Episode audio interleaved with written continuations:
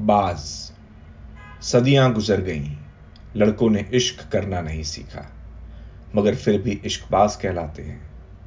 ये इश्क पे बाज की तरह झपटते हैं, इसलिए शायद इश्क अपना हो या किसी और का, इनके लिए बस शिकार है।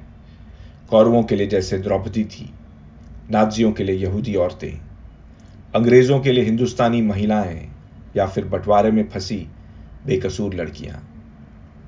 इनका इश्क जताने का अंदाज भी निराला है। द्रौपदी को सरेआम नंगा किया। गर्भवती यहूदियों को जूते की नोक से घोपा। बंटवारे की आड़ में लड़कियों से बलात्कार कर उनकी छातियाँ काट विदा किया। इन्होंने लूट, खसोट, घसीट, दबोच वाला प्यार ही किया है। अब भी कुछ नहीं बदला है। आज भी निर्भया तड़पती है। देश के किसी कोने में रोज कोई इस प्यार के बोझ से मरती है। और हम कहते हैं इस देश को क्या हो गया है?